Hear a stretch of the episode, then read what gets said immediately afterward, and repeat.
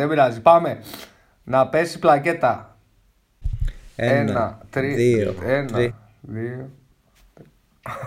Περίμενε ξανά από την αρχή.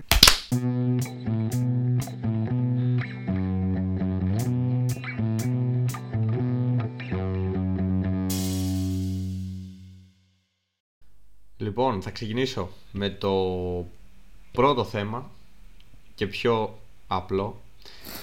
Ως τι είμαι δηλωμένος. Φέτος λοιπόν δηλώθηκα ως ελεύθερος επαγγελματίας και ενώ σαν κύρια απασχόληση έχω δηλώσει, με έχουν δηλώσει, σχεδιαστής λογισμικού και προγραμμάτων και άλλα ένα μακρινάρι τε- τέλος πάντων τεράστιο ε, μιας και ξανά άνοιξα τα βιβλία μου ως δευτερεύον για κάποιο λόγο τον οποίο δεν κατάλαβα ποτέ δεν θυμάμαι ποτέ να το συζητάω με τον λογιστή μου ήμουν δηλωμένος ε, σαν σύμβουλος επιχειρήσεων και ανάπτυξης πάλι κάτι ένα μακρινάρι αλλά αυτή τη φορά δεν έχει καμία σχέση με το πρώτο ωραία ε, ποια είναι η γνώμη σας γι' αυτό; Τέλειο. Εμένα μου αρέσει πολύ. Ε, γιατί δεν μπορείς απλά να γράψεις, ξέρω, έναν τίτλο. Κάνω, είμαι designer. Δεν ξέρω. Γε- Κοίτα, γενικά υπάρχει θέμα στο πώς σε δηλώνουν. Δηλαδή, δεν υπάρχουν ακριβείς ε, τίτλοι για πολλές ε, δουλειές. Το έχω δει και αλλού αυτό, ότι κομικοί να γράφουν, ξέρω εγώ, ότι είναι δηλωμένοι ως ε, κλόουν, ε, αρλεκίνοι κλπ. κλπ. Οπότε, έχω καταλάβει ότι είναι ένα πρόβλημα που υπάρχει γενικά. Ε, ναι, δεν ξέρω. Στην Ελλάδα, όποιος ε, είναι δηλωμένος ως ελεύθερος επαγγελματίας αντιμετωπίζει κάτι τέτοιο. Τους περνάνε ένσημα ως ό,τι θέλουν δηλαδή. Εγώ πάνω σε αυτό το θέμα πιστεύω ότι στην Ελλάδα είμαστε ό,τι δηλώνουμε. Και θεωρώ ότι οι λογιστές απλά βάζουν ό,τι, ό,τι βρούνε για να φεύγουν από την... να ξεμπερδεύουν πιο γρήγορα. Δηλαδή πιστεύω κλείνουν τα μάτια όπου πέσει το χέρι και σε δηλώνουν ε, κάθε φορά και κάτι διαφορετικό. Σύμβουλος επιχειρήσεων. MBA, Test on Fresh Intelligence. Έχει πάρα πολλές ε, κατηγορίες σε αυτό το Η τομέα. αλήθεια είναι επειδή το θυμάμαι, είχε σκοτεινιάσει, δηλαδή μου είχε πει ε, Πες μου ρε παιδί μου, γράψω μου στα αγγλικά το ε, σαν τι θες να σε δηλώσει ποιο είναι το επάγγελμά σου. Του έγραψα UI, UX designer, μετά από 5 λεπτά μου πήρε τηλέφωνο, έχοντας δει το email. Μου λέει έκανα μία έρευνα, θα σε βάλω αυτό. Μου είχε πει μόνο την κύρια απασχόληση και θα βάλω και δευτερεύον ως κάτι άλλο, λέει, που θα βρω. Λέω, οκ. Τέλος πάντων, πέρασε ο καιρός. Ανακάλυψα τώρα τι ήταν το δευτερεύον. Έχω κολλήσει ένσημα δηλαδή σαν σύμβουλος επιχειρήσεων, γραφίστας, προγραμματιστής. Ε, ναι, δεν ξέρω. Πολύ ενδιαφέρον. Πολιτής, μπαρίστας, ό,τι βρούνε. Ισχύει, ισχύει. Ό,τι βρούνε, δεν είναι. Εμένα από όλο αυτό που είπες μου έμεινε το... Δηλαδή, άμα είσαι κωμικός, είσαι δηλωμένος κλόουν. Ναι, ναι, ναι. Το έχω... ε, δεν, ήξε- δεν ξέρω αν ισχύει ακόμα αυτό. Αλλά Ε, παλιά τους δηλώνανε ως clone, ε, hasht- ε, όχι hashtag, slash arlequin, κάτι τέτοια δηλαδή, full περίεργα. Δεν υπήρχε κάτι του τύπου stand-up comedian στα ελληνικά. Οπότε ήσουν διασκεδαστής στους διασκεδαστές, μάλλον Ναι, ήταν ο ο δια, clone. διασκεδαστής κόσμου. Μμμ. Μέχρι τώρα νόμιζα ότι το να είσαι designer και να σε δηλώσουν γραφίστα ότι είναι λίγο αστείο, παύλα, υποτιμητικό. Αλλά νομίζω αυτό το ξεπερνάει. Ναι, είναι ok αυτό. Το, το σύμβουλος επιχειρήσεων είναι ακραίο. Ναι, σύμβουλος επιχειρήσεων. 7 τρόποι για να γίνεις πλούσιος, 7 τρόποι για να σώσεις την επιχείρησή σου. Θα αρχίσεις να κάνεις σεμινάρια, γράφεις και βιβλία. Life coach, ρε. Άμα το δεις, συμβουλε... άμα είσαι UI UX designer, συμβουλεύεις πώς μπορεί να γίνει η επιχείρηση, παύλα το app που χρησιμοποιεί η της εκάστοτε εταιρείας πιο ευχριστό. Βασικά νομίζω οποιο- όλοι είμαστε σύμβουλοι επιχειρήσεων, οποιαδήποτε δουλειά. Καφέ άμα πουλάς, θα πεις αφεντικό, να βάλουμε τη μηχανή του καφέ λίγο πιο κοντά. Ξέρω εγώ. Με αυτή τη λογική, Σωστός. με αυτή τη λογική όλοι, έχουν, ε, όλοι πρέπει να έχουν ως δευτερεύον ε, ξέρω εγώ, σύμβουλος επιχειρήσεων. Άρα είναι, άρα είναι κάτι πολύ general. Εγώ πιστεύω απλά ότι ο λογιστής ήταν σίγουρα λογιστής. Ναι, Μπορεί να, ήταν, να έχει επάγγελμα κάνω τα χαρτιά για τους άλλους, δεν ξέρεις. Όχι, όχι, είναι, είναι καλός. Δηλαδή έκανε mm. όντως ε, αναζήτηση ε, στο τι να με δηλώσει, να είμαστε κοντά σε αυτό που κάνουμε. Είναι καλός, δεν έχω παράπονο. Απλά αυτό είναι ότι το είδα αυτό τώρα και έπεσα λίγο από τα σύννεφα. Δηλαδή μου σε φάση, τι είναι αυτό, εγώ είμαι δηλωμένος ως σύμβουλος επιχειρήσεων. Εγώ θέλω να ρωτήσω το εξής. Εσύ ως τι θα σε δήλωνες; Βες μα πούμε τρεις τίτλους που ταιριάζουν στο UI UX designer. Κοίτα. Το πρώτο, δηλαδή σχεδιαστής λογισμικών προγραμμάτων κάτι, κάτι τέτοιο είναι, δεν το θυμάμαι ακριβώς. Είναι ψηλοκοντά, εντάξει τώρα το λογισμικό σχεδιαστής ιστοσελιδών, ξέρω εγώ, αλλά δεν είσαι μόνο, δεν ξέρω. Προγραμματιστής, slash, σχεδιαστής ιστοσελιδών. Αυτό, αυτό ακριβώς τίποτα άλλο. Ωραία. Ωραία. Εγώ θα τον και... δήλωνα. Α, πες Νίκο, συγγνώμη. Θέλω να ρωτήσω, είναι στο σελίδων ή στο σελίδων τελικά; Καλή ερώτηση. Δεν έχω την απάντηση αυτή τη στιγμή. στο σελίδων. στο σελίδων. Web. Λοιπόν, ε, ανοίγω ατζέντα και λέει το εξής. Ε, με απασχολεί ένα θέμα τον τελευταίο, τις τελευταίες ώρες θα πω την αλήθεια.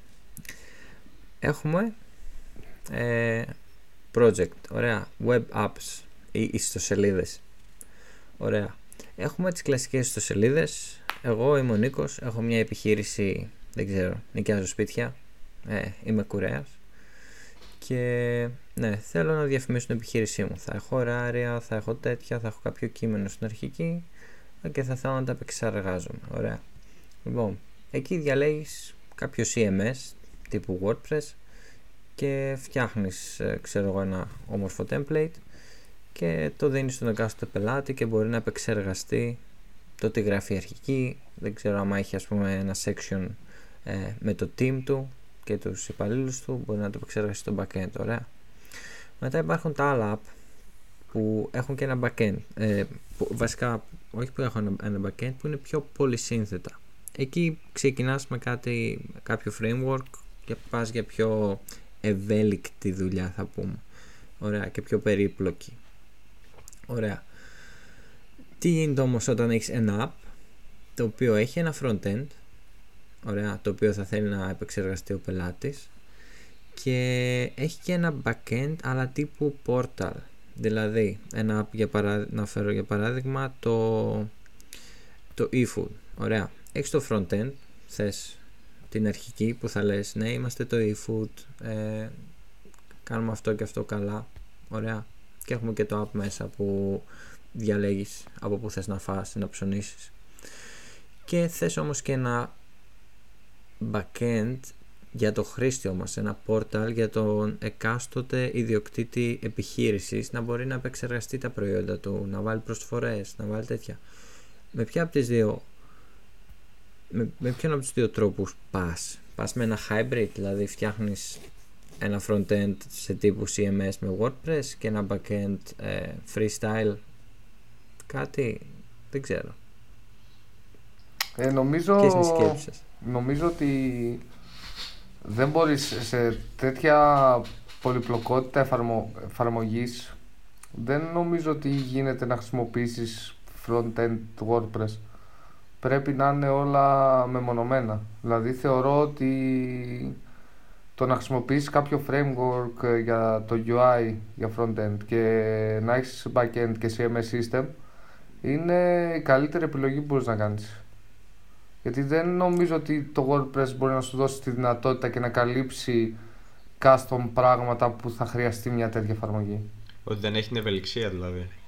Ναι, και εγώ συμφωνώ. Αλλά ας πούμε, πώς, πώς θα το έστεινες εσύ; Πες ότι, πες ότι φτιάχνεις το, το e-food. Ωραία. Πώς θα το έστεινα; Ναι, είμαι εγώ πελάτης και σου λέω θέλω να μου φτιάξεις το e-food. Θα ξεκινούσα ε, και θα φτιάχνα πρώτα το CMS για τον ιδιοκτήτη. Δηλαδή ένα, μια εφαρμογή στην οποία θα κάνει login ο, ο admin ή ο ιδιοκτήτης, ας το πούμε έτσι. Μπορεί να διαχειριστεί τα, τα δεδομένα του. Ε, και, ναι. ερώτηση. Για να το φτιάξεις θα πήγαινες με κάτι που έχει ήδη ένα τύπου admin section ή θα πήγαινες κάτι, δεν ξέρω. Εγώ θα που προτιμούσα είναι να μονοκώδικας είναι... και θα ναι. έφτιαχνες UI. Θα προτιμούσα να έχω καταρχάς δύο εφαρμογές. Η μία εφαρμογή θα ήταν για τους admin και άλλη για τους user που αυτά τα δύο θα, θα επικοινωνούσαν μεταξύ τους. Δηλαδή η μία εφαρμογή θα είναι μόνο για τους ιδιοκτήτες που ο ιδιοκτήτης θα μπαίνει μέσα και θα ενημερώνει τα προϊόντα του και η άλλη εφαρμογή θα ήταν για τον user ο οποίος θέλει να παραγγείλει και θα μπορεί να μπαίνει ε, να κάνει τις παραγγελίες ας πούμε. Η, αλη... Ε, η αλήθεια είναι ότι και εγώ έτσι το έχω δει. Δηλαδή έχω στο μυαλό μου ένα παλιό project. Ε, έτσι ήταν στημένο. Ήταν δύο διαφορετικά apps. Ε, η εμπειρία μου πάνω σε αυτό όσες φορές ε, χρειάστηκε να κάνουμε κάτι παρόμοιες εφαρμογές ε, ξεκίνησε σαν μια εφαρμογή δηλαδή ε, στην ίδια εφαρμογή μπαίναν και οι users που θέλουν να παραγγείλουν και οι ιδιοκτήτες και είχε διαφορετικά UI αναλόγως τι, τι είναι ο καθένας. Αυτό το κάνει πιο περίπλοκο δεν ξέρω αν το κάνει πιο περίπλοκο από το back, στο backend, αλλά στο frontend το κάνει σίγουρα πιο περίπλοκο γιατί πρέπει να, να έχεις διαφορετικά permissions και αναλόγως τι ο user τι βοηθήστε με αναλόγως τι είναι ο user δηλαδή αν είναι simple user ή αν είναι ιδιοκτήτης ε, πρέπει να δείχνεις και να εμφανίζεις ε, και διαφορετικά πράγματα που είναι η εφαρμογή γίνεται πιο όσο αφορά το front-end πάντα μιλάω γίνεται πιο περίπλοκη ενώ δεν χρειάζεται να είναι τόσο περίπλοκη Δηλαδή είχατε το ίδιο front-end; ναι Δηλαδή ίδια χρώματα, ίδιο στυλ, απλά είχε, ας πούμε ο admin είχε παραπάνω κουμπάκια.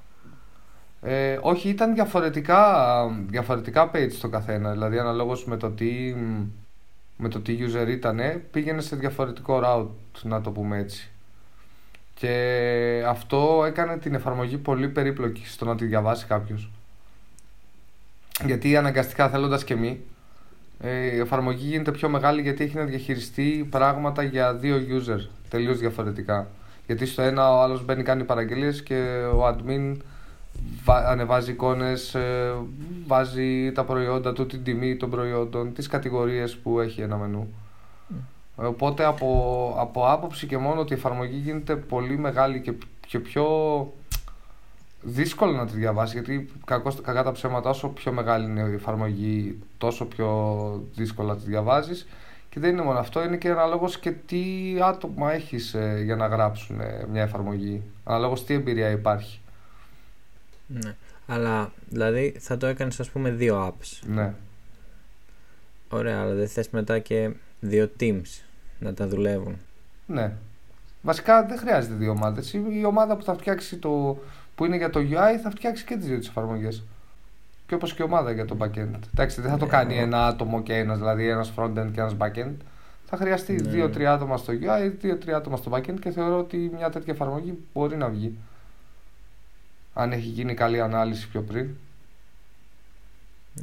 Εγώ αυτό που σκέφτομαι είναι ότι μετά πας σε δύο, σε δύο repositories και κάνε αλλαγή στη μία, κάνε στην άλλη. Μετά, για παράδειγμα, έχεις καινούριο feature, το κάνεις deploy στη μία, πρέπει να το κάνεις deploy και στην άλλη. Ουσιαστικά πρέπει να κάνεις deploy δύο εφαρμογές την ίδια στιγμή. Εξαρτάται.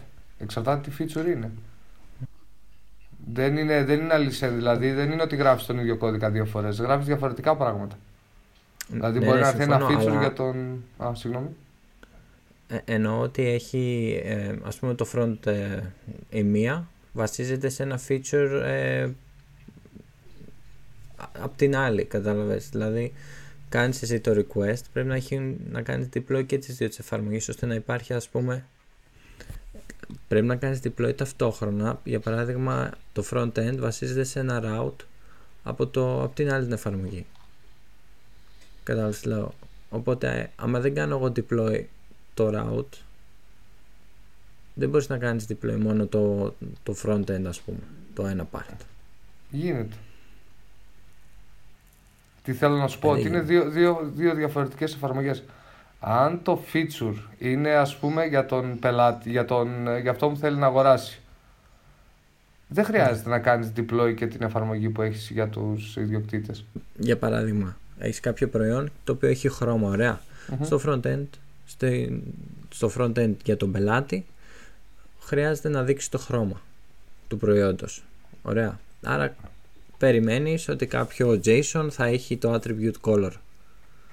Για να έρθει αυτό το JSON με το attribute color πρέπει να έχεις κάνει deploy και την άλλη την εφαρμογή που ναι, που έχει ώστε να υπάρχει μετά αυτό μέσα στο JSON. Οπότε, άμα δεν το έχεις κάνει deploy, ψάχνεις το front-end attribute color, σου λέει undefined.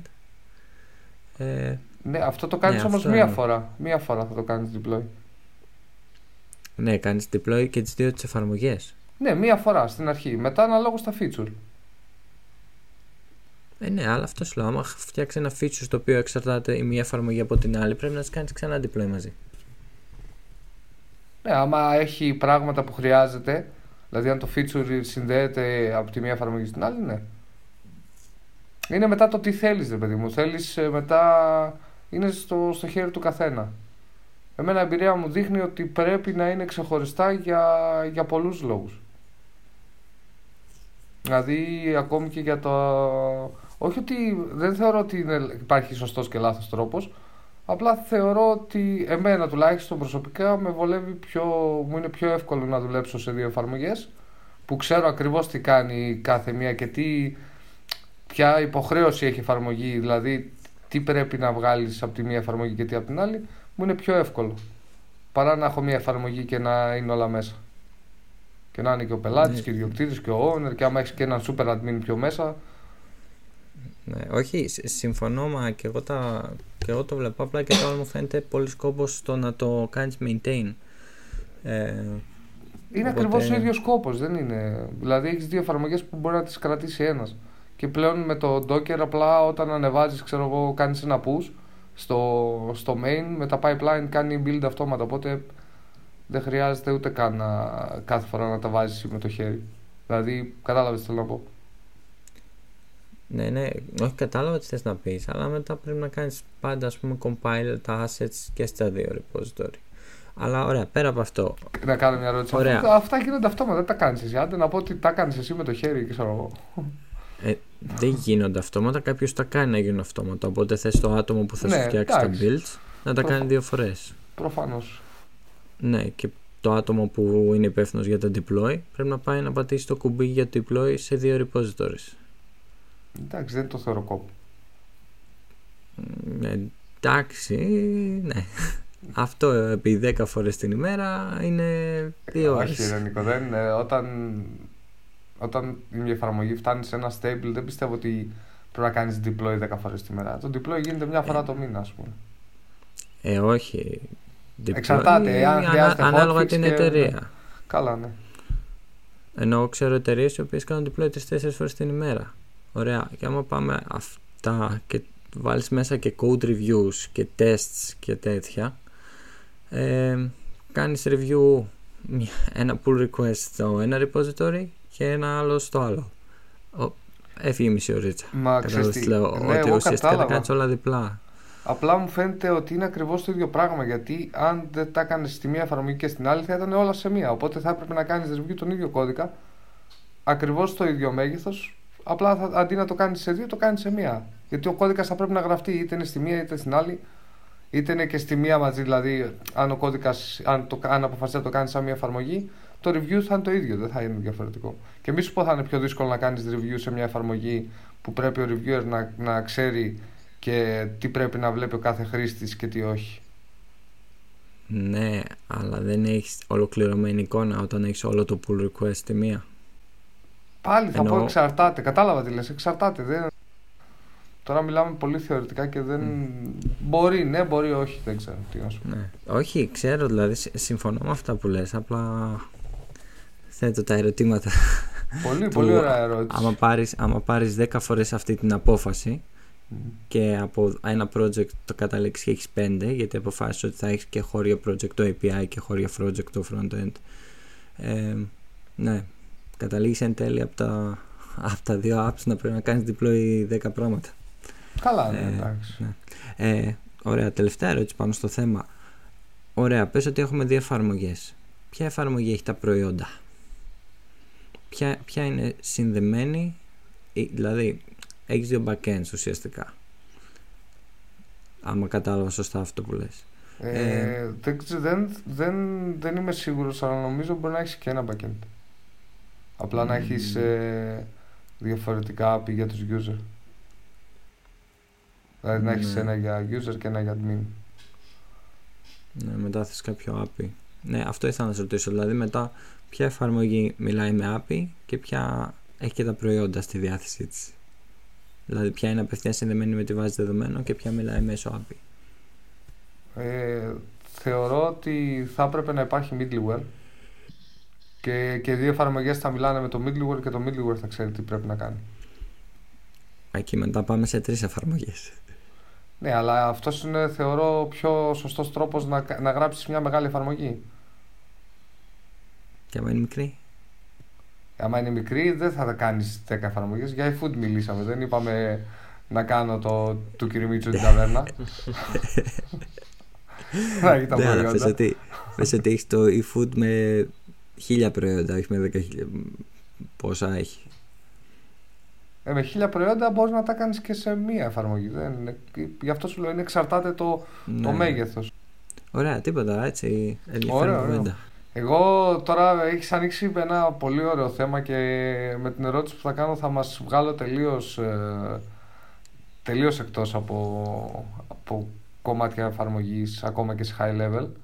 Ε, εγώ θέλω να ρωτήσω, θεωρείτε ότι το να σπουδάσεις πληροφορική, δηλαδή η σχολή πληροφορική βοηθάει να γίνει κάποιος προγραμματιστής; Και αυτοί που σπουδάζουν εν τέλει πληροφορική αν αυτά που μαθαίνουν έχουν κάποια σχέση με, με την εργασία. Δηλαδή όταν βγαίνεις από τη σχολή, αυτά που έμαθες από τη σχολή, πόσο σε βοηθάνε να εργαστείς. Δημήτρη, δεν σε ακούσαμε τόσο στο προηγούμενο. Ναι, ε, παρατηρητής. Κοίταξε, επειδή έχω φίλο που σπουδάσει, σπουδάζει πληροφορική και δουλεύει παράλληλα, πολλά πράγματα τα κάνει λίγο λίγο επειδή πρέπει, δηλαδή ξέρεις, για να τελειώσει τη σχολή, πολλά πράγματα καταλαβαίνει ότι δεν του είναι χρήσιμα, αλλά πρέπει να τα μάθει για να πάρει πτυχίο. Okay. Βέβαια, για να μπορέσει να πιάσει δουλειά, δεν του έφταναν μόνο. Είναι τέταρτο έτος, έτσι. Δηλαδή, τελειώνει το καλοκαίρι. Δεν μου έχει πει απαραίτητα ότι, του, ότι έχει βρει δουλειά, ότι βρήκε δουλειά επειδή ε, τον βοήθεια το πανεπιστήμιο 100% σε αυτό δούλεψε περισσότερο μόνος του ε, σε άλλες, άλλου τύπου γνώσεις για να μπορέσει να μπει σε μια εκάστοτε εταιρεία και να βρει μια δουλειά. Ε, τώρα πιστεύω ότι υπάρχουν και πράγματα στα οποία σε βοηθάει περισσότερο σε θεωρητικό κομμάτι και λιγότερο σε πρακτικό λόγω ε, εργασιών που μπορεί να τύχει να κάνει αλλά το θέμα είναι πόσο τι βάση δίνει ο καθένας σε αυτά κυρίως Δηλαδή, άμα την κάνεις περισσότερο για να βγει η εργασία, δεν πιστεύω ότι θα αποκομίσεις ε, τις κατάλληλες γνώσεις ώστε να τις εφαρμόσεις και στο μέλλον και να γίνεις καλύτερος σε αυτές. Νίκος, εσύ; Ε, εγώ. Καταρχήν, εγώ θεωρώ ότι αν δεν θεωρείς τέλειο το ότι μπορείς να, να πεις στον υπολογιστή τι να κάνει και αυτός να το κάνει ε, δεν πρέπει να ασχοληθεί με υπολογιστές. Δηλαδή, αν δεν σε εξητάρει η ιδέα του ε, γράφω κάποια πράγματα και μετά αυτός απλά εκτελεί. Ε, και γενικά έχοντας και πτυχίο ε, δεν θεωρώ ότι είναι χρήσιμο. Θεωρώ ότι θα ήμουν στην ίδια ακριβώς θέση που είμαι ε, και χωρίς πτυχίο. Θα είχα γλιτώσει λίγο, λίγο κόπο και λίγο άγχος από εξετάσεις. Ε, και κανένας δεν με έχει ρωτήσει μέχρι τώρα αν έχω πτυχίο. Δηλαδή το πήρα, η μαμά μου είναι περήφανη, αλλά από εκεί και πέρα κανένας εργοδότης μου δεν ενδιαφέρθηκε ποτέ άμα έχω πτυχίο ή όχι. Και από γνωστούς που ναι, ξέρω εγώ, ένας είχε κάποια σεμινάρια τύπου της Google και, και καλά στα χαρτιά ξέρω να κάνω αυτό, αυτό και αυτό και με λέει στα πρώτα interviews που πήγε ε, του λένε ναι ωραία όλα αυτά δείξε μας τι ξέρεις να κάνεις και ξέρεις, ξεκινάνε το ε, ναι την ανάκριση και Ναι, την εξέταση σε τεχνικό κομμάτι. Ναι. Ε, αυτό, εντάξει, όχι ότι η εξέταση του τεχνικού κομματιού στα interviews αντικατοπτρίζει το τι θα συναντήσει στη δουλειά, αλλά αυτό είναι άλλο, άλλο θέμα. Κοίτα, θεωρώ και όσοι με ρωτάνε που θέλουν να ξεκινήσουν προγραμματισμό ή οτιδήποτε, άμα κάτσεις και διαβάσεις μόνος σου, μπορείς άνετα να φτάσεις σε ένα πολύ καλό επίπεδο για να βρεις δουλειά. Δηλαδή δεν χρειάζεσαι πτυχίο. Το πτυχίο σου προσφέρει ε, γνώσεις τις οποίες μπορεί όχι να μην καθώς να μάθεις μόνος σου. Για παράδειγμα, εγώ έχω μάθει δίκτυα, διευθύνσεις IP, πώς κάνουμε, ε, πώς τα χωρίζουμε και διάφορα πώς τα υπολογίζουμε. Πράγματα τα οποία δεν θα είχα μάθει ποτέ μόνος μου, αλλά μπορώ να πω ότι μου φάνει χρήσιμα. OK. Okay. Ε, εγώ να το πάω λίγο κάπου άλλο. Μπορεί να πλατιάσει λίγο η ερώτηση, αλλά δεν πειράζει.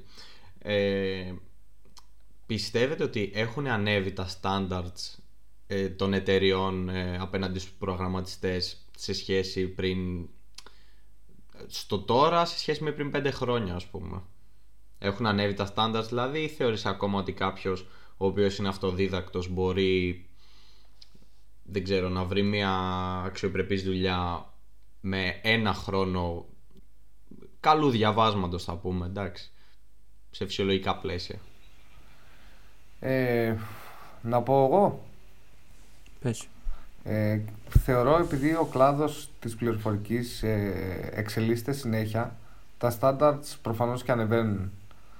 Ε, οπότε πιστεύω ένας άνθρωπος ο οποίος ξεκινάει και μαθαίνει μόνος του κάποια πράγματα, μαθαίνει πάντα τα τελευταία και μπορεί να, να, να πάρει μια εξωπρεπέστατη θέση, έστω για να ξεκινήσει. Δεν σου λέω ότι ένας άνθρωπος που θα ξεκινήσει τώρα να πει Α, τι θα κάνω, θα μάθω μια γλώσσα και ξεκινάει και μαθαίνει αυτή τη γλώσσα. Ένα χρόνο να διαβάσεις και να προσπαθήσεις να κάνει πραγματάκια, δεν μπορεί να γίνει senior προφανώς γιατί του λείπει εμπειρία. Αλλά μπορεί να βρει μια δουλειά για να ξεκινήσει έστω σαν junior και από εκεί και πέρα να ανέβει τα σκαλιά. Δηλαδή να έχει ανέλυξη στην εταιρεία. Ναι, πολύ καλό point. Ναι, και εγώ συμφωνώ και... στο ότι θα μάθεις τα τελευταία πράγματα. Ναι, θα μάθεις ό,τι πιο επίκαιρο υπάρχει και θα είσαι, δεν ξέρω, on track. Αλλά θεωρώ και πολύ σημαντικό να τονίσουμε ότι δεν μπορείς να γίνεις senior. Δεν ξέρω αν μπορείς να γίνεις junior μόνος σου. Γιατί θες, θες mentorship, θες κάποιον να σου δείξει, να σου πει δύο-τρία πράγματα, να σε ξεμπλοκάρει, να σε καθοδηγήσει. Εννοείται, εννοείται. Ε, αυτό γι' αυτό οι juniors μπαίνουν σε μια εταιρεία γιατί υποτίθεται ότι ξέρω εγώ είναι ας πούμε η, ας το πούμε noob θέση και έχεις μια καλή εταιρεία και μια σωστή εταιρεία πρέπει να έχεις senior και η γνώση να, να μεταδίδεται από το senior στο junior και όταν ο junior θα γίνει senior να κάνει το ίδιο πράγμα. Βέβαια κάτι που έχω βιώσει εγώ είναι ότι σε, σε μια δουλειά που ήμουνα ο junior developer δεν είχε κάποιον mentor. Δηλαδή ήταν απευθείας στα πολύ βαθιά. Ο senior δεν ασχολιόταν μαζί του ή δεν σου λέω να του κάνει babysitting, να είναι συνέχεια πάνω από το κεφάλι του, αλλά ξέρεις το, δηλαδή μετά από ένα σημείο απλά του βάζανε πράγματα και αυτός έπρεπε να βρει έναν τρόπο να τα κάνει. Δεν, δεν ξέρω, θεωρείτε ότι αυτό είναι το, το σωστό mentorship, δηλαδή μέσω, μέσω της δυσκολίας ότι θα πάρει πολλούς ε, λάθος δρόμους. Θα χάσει πολύ χρόνο με αυτόν τον τρόπο. Θεωρείτε ότι είναι η, η πιο σωστή οδός ας πούμε να το ακολουθήσεις κάπως έτσι. Να είναι αυτό το mentorship που θα έχει ένας junior developer ας πούμε;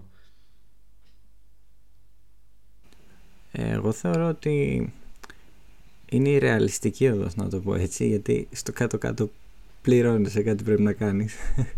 ε, ναι, γιατί η αλήθεια είναι ότι οι seniors ανάλογα τις εταιρείες πάντα αλλά έχουν πολλά, πολλά στο κεφάλι τους και πολλά, πολλές ευθύνες και θέλουν κάποιον να βοηθήσει δηλαδή σίγουρα να σε ξεκολλήσουν, να σε καθοδηγήσουν να σου πούν αλλά δεν μπορούν να αφιερώσουν πολύ χρόνο στο να, στο να σου δείξουν και εντάξει μεγάλο μεγάλο skill που θες σαν προγραμματιστής είναι το να καταφέρεις να λύνεις προβλήματα. Δηλαδή δεν είναι ότι μαθαίνεις έναν τρόπο και το κάνεις πάντα έτσι. Ε, πρέπει να ξέρεις να ανταπεξέρχεσαι σε πράγματα στα οποία δεν ξέρεις. Εγώ το λέω, εγώ το λέω, ως- sorry, ε, το λέω ως προς το ότι για την εταιρεία είναι πολύ πιο χρονοβόρο ένας junior με, μέσω αυτής της οδού ότι θα μπορέσει να είναι παραγωγικός και να προσφέρει ε, σε μεγάλο χρονικό διάστημα. Δηλαδή θα κάνει πολλά λάθος πράγματα τα οποία θα είχε τα οποία δεν θα έκανε αν είχε ένα λίγο πιο balanced ας πούμε mentorship. Δηλαδή αυτό που σου είπα όχι babysitting mentorship αλλά ναι εκ- εξαρτάται πάντα από το μοντέλο της εταιρείας. δηλαδή εγώ εκεί καταλήγω ότι εξαρτάται από το πώς το διαχειρίζεται αυτό η εταιρεία αν ο senior δεν το έχει στο πρόγραμμά του αυτό το πράγμα ε, δεν θα λειτουργήσει δεν λειτουργεί το mentorship κατά αυτόν τον τρόπο Πιστεύω ότι η γραμμή είναι πολύ λεπτή. Τι θα Ναι, πει είναι babysitting και τι θα πει mentorship; Καλά. Εγώ συ- συμφωνώ ότι έχει να κάνει με την εταιρεία. Αν το senior τον έχουν μπουκώσει, είναι ένα senior και έχει 10 project από πίσω, πόσο χρόνο να μπορέσει να διαθέσει; Για να, όχι να κάνει babysitting, απλά να, ξέρεις, να του δώσει απλά μια καθοδήγηση που νομίζω είναι αρκετό. Απλά να τον καθοδηγήσει, δεν χρειάζεται κάτι παραπάνω. Γιατί αν ο senior κάτσει και, και λύσει πράγματα, δηλαδή του πει ότι πρέπει να κάνεις αυτό, αυτό και αυτό, ε, μετά δεν θα ξέρεις και δηλαδή πες ότι σε μια εταιρεία έρχονται 5 junior άμα ο senior κάθεται και τους λύνει τα προβλήματα μετά δεν θα ξέρεις ποιος έχει το μεράκι. Γιατί ένας μπορεί να πει α ξεκίνησα πρακτική μου, μου, μου τόλισε ο senior και να, να επαναπαυθεί ενώ αν δεν του τόλινε σε κανέναν και τους καθοδηγούσε μετά βλέπεις και ποιος έχει το, το μεράκι που λέμε την όρεξη. Να κάτσει να παιδευτεί, να φάει ώρες και ας μην παίξει. Δεν... Στην αρχή, όταν, εγώ θεω- θεωρώ ότι όταν παίρνει μια εταιρεία έναν junior, δεν περιμένει να σου κάνει θαύματα, δεν περιμένει να σου λύσει, να σου στήσει εφαρμογές. Να φτιάξει κανένα ticket μέχρι εκεί.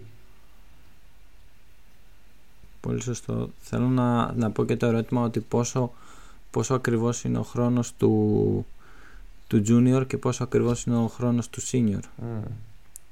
Ε, ναι, παίζει ρόλο. Αντ- Ναι, στην ουσία αντικατοπτρίζεται στην τιμή. Δηλαδή μπορεί, μπορεί όντως να συμφέρει να αφήσει το junior να φάει 4 ώρες παρά να αφήσει το senior να φάει μισή ώρα. Σωστό. ναι οκ Α, εγώ δεν σας είπα τι πιστεύω για το πτυχίο τελικά. Α, ν- ναι, για πες. Ε, εγώ πιστεύω ότι η σχολή απλά σου μαθαίνει τη λογική του να, του να καταλαβαίνεις ε, τον προγραμματισμό. Αλλά τουλάχιστον σε μένα, γιατί ελπίζω να έχει αλλάξει το επίπεδο, πριν, εγώ τελείωσα πριν τέσσερα χρόνια, ε, υπήρχε ένα εργαστήριο που σε εκείνο το εργαστήριο ε, ευτυχώς το πήρα και στα τέσσερα χρόνια, αυτό να, να καταλάβετε, δεν είχαμε κάνει Git. Το Git δεν υπήρχε. Και είχα ένα εργαστήριο στα τέσσερα χρόνια που μας είπε, παιδιά, περάστε το Git και βγάλτε άκρη. Δουλεύαμε με ομάδες, τέσσερα άτομα, πέφτανε κορμιά. Γινόντουσαν conflicts, δεν καταλαβαίναμε τι γίνεται, δεν μας εξήγησε κανείς τίποτα. Και ήταν πολύ κακό γιατί εγώ, ξέρεις, όταν βγήκα από τη σχολή είχα άγχος ότι θα μπορέσω να ανταπεξέλθω, θα μπορέσω να κάνω τίποτα. Και όταν βγήκα συνειδητοποίησα ότι ένα πράγμα πρέπει να, να κάτσουν να σε μάθουν, δηλαδή να σε μάθουν και λίγο το Git, γιατί δεν γίνεται να μην ξέρεις, να βγαίνεις στη σχολή πληροφορικής και να μην κάθονται να ασχοληθούν και να σε μάθουν το Git που δουλεύουν όλες οι εταιρείες είναι παράλογο. Και καθ- καθόμαστε και κάνουμε... Ε, δεν μου έρχεται και ένα μάθημα, τα έχω ξεχάσει. Καθόμαστε, κάνουμε ιστορία των υπολογιστών. Δηλαδή, ξε, ξεκίνα κάνε μάθει το Git και άσε το, τι γινόταν το, το Υπάρχει αυτό το 1400 να πράγμα. μου. Υπάρχει ιστορία απολογιστών. Ναι, ναι. Φανταστικό. Τέλειο. Ναι. Θέλω να παρακολουθήσω. Μμμ. Ε, Πάντως, σε αυτό που είπες, δεν νομίζω ότι καμία σχολή δεν σε προετοιμάζει 100% στο τι θα συναντήσεις στην ε, αγορά εργασίας. Δηλαδή, σου μαθαίνει πολύ γενικά πράγματα, μετά θα εξειδικευτεί σε κάτι, αλλά ακόμα και στην εξειδίκευση που θα κάνεις, δεν θα σε προετοιμάσει για το τι έχεις να αντιμετωπίσεις στο real world, στο, σε μια εταιρεία. Ναι, ναι, ναι. Σύμφωνο. Εγώ δεν θεωρώ και ότι προσπαθούν να σε προετοιμάσουν. Δηλαδή, ακριβώς την ίδια, το ίδιο ερώτημα με το Git το είχα και εγώ. Δηλαδή, όλες οι εταιρείες Git χρησιμοποιούν το Git βασικό στοιχείο του να είσαι developer οπουδήποτε. Και τίποτα. Ούτε, ούτε, ούτε αναφορικά σε εμάς τουλάχιστον. Ε, εγώ σε αυτό πιστεύω ότι τι πιστεύω ότι ευθύνεται. Ε, οι καθηγητές που, που είναι νέοι είναι λίγοι και δεν έχουν τόσα μαθήματα. Όταν ένας καθηγητής έχει φτάσει ας πούμε και είναι 58 και σε 4 χρόνια βγαίνει στη σύνταξη και έχει ας πούμε 5 μαθήματα, έχει προγραμματισμό 1, προγραμματισμό 2 και ούτω καθεξής. Λέει για ποιο λόγο τώρα εγώ να μπω στη διαδικασία, να κάτσω να διαβάσω να κάνω έρευνα αγοράς να δω τι παίζει στη, στην αγορά και να αλλάξω τα μαθήματά μου έτσι ώστε γιατί η τεχνολογία εξελίσσεται συνεχώς, έτσι πρέπει να είναι και οι καθηγητές πρέπει να εξελίσσονται συνεχώς.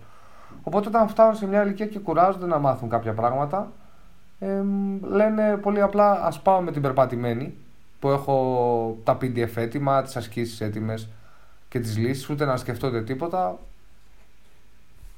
Και θεωρώ ότι μένει έτσι στάσιμο στην ουσία και κάνει παλιά πράγματα για αυτό το λόγο. Ότι είναι και αυτός ένας λόγος. Ναι, θεωρώ ε, ότι πολύ σωστά. Ουσιαστικά αυτό είναι όλο το πρόβλημα του σχολείου σαν concept. Ε, ότι πάμε την περπατημένη. Ε, αλλά για τα standards, άμα έχουν ανέβει στις εταιρείες, τι θεωρείς; Τα standards είναι, θεωρώ ότι είναι φυσιολογικό να ανεβαίνουν. Γιατί κάποτε αν θυμάσαι μπορεί να γράφανε, ξέρω εγώ, πού το είχα δει, δεν μπορώ να θυμηθώ. Ε, δεν μου έρχεται. Ότι ο κώδικας έχει αλλάξει. Το πώς γράφανε και το πώς γράφουνε και το πώς συνεχίζει όλο αυτό. Δηλαδή ε, θέλοντας και με ανεβαίνουν τα standards και θεωρώ ότι είναι και καλύτερο κιόλας. Γιατί φτάνουμε σε ένα σημείο που πάνω κάτω ξέρουμε πώς πρέπει να γράφουμε και έχουμε και μια σειρά.